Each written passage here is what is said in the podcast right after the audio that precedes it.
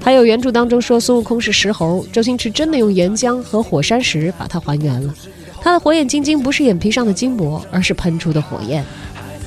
周星驰是天才，天才总是需要时间去理解。《大话西游》在上映两年之后才被重新理解。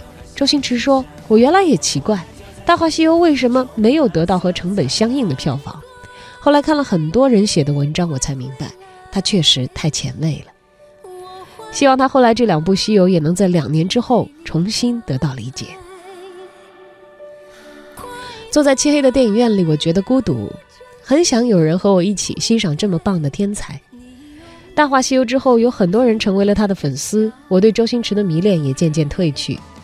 现在，当大家唾弃他的时候，我好像又回到了漆黑电影院里，坐到亮灯的那一刻，有一颗糖和大家分享，很甜，自己偷偷的吃，也很甜。而我们这些无关的人对他什么观感，并不会影响到他的寂寞。他也不是第一次经历低谷，今天的想法，明天或许就会改变的。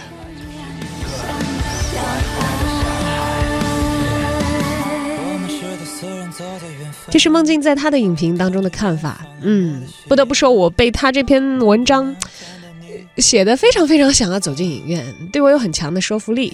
同时呢，我们也听到了另一位资深的影评人、编剧史航对于《西游伏妖篇》的评论。《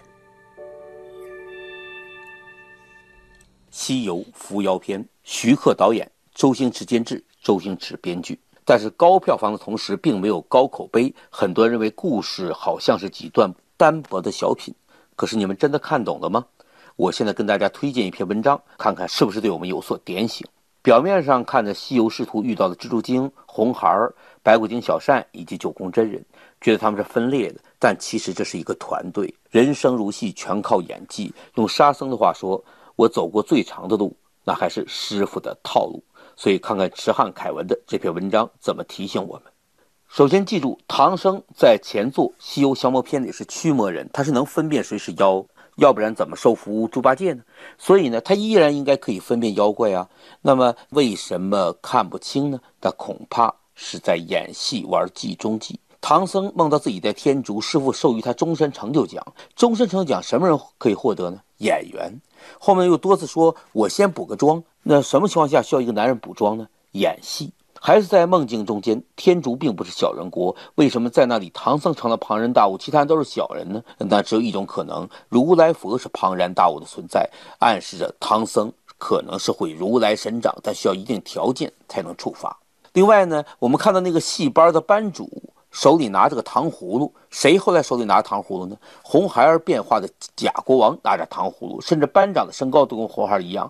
他们戏子班到了假国王那儿也是一帮戏子，所以呢，看出妖怪变化，才跟大家一起演戏中戏。如果不是因为看穿了，那孙悟空从来没有杀害过普通人，这回怎么会大开杀戒呢？其实呢，知道进入了妖的地盘，见到蜘蛛精还是在演戏。唐僧喝了蜘蛛精给的茶水之后，嗓子就哑了，唱不了儿歌三百首。其实呢，他就是要用这样的方式让他嗓子哑，让师徒可以反目，师傅驾驭不了徒弟，如此而已。所以蜘蛛精也是九宫真人的手下。呃，九宫真人经常会收集各种宠物，他收集的宠物就是妖。最后孙悟空脚下踩筋斗云，九宫真人脚下踩的就是蜘蛛精的魂魄。那么，呃，大家都认得出妖魔。那为什么就是唐僧问九宫真人说：“你的法术为什么看起来这么假？”当然喽，演戏嘛。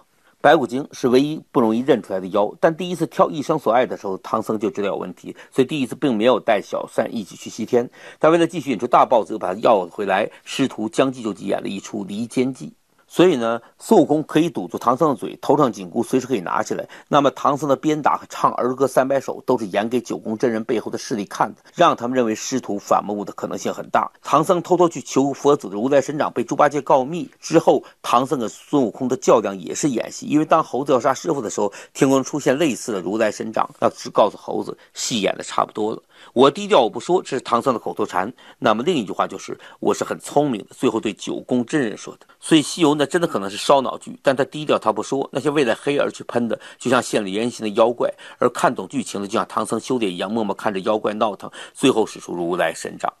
不管怎么说，这里面自有奥妙。有心的人可以在二刷三刷。好的，今天就到这里。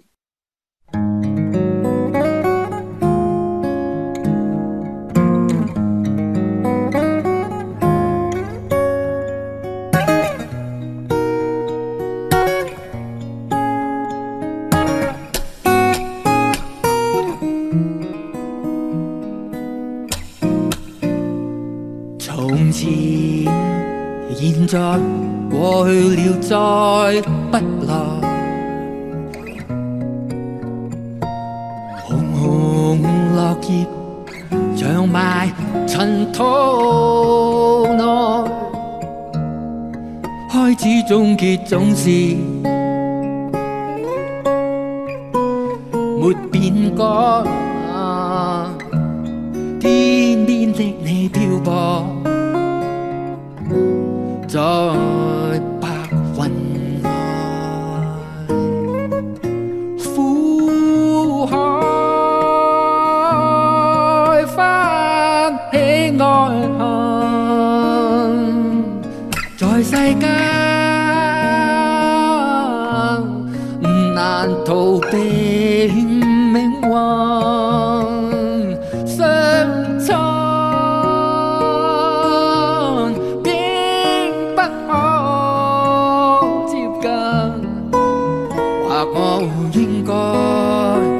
concern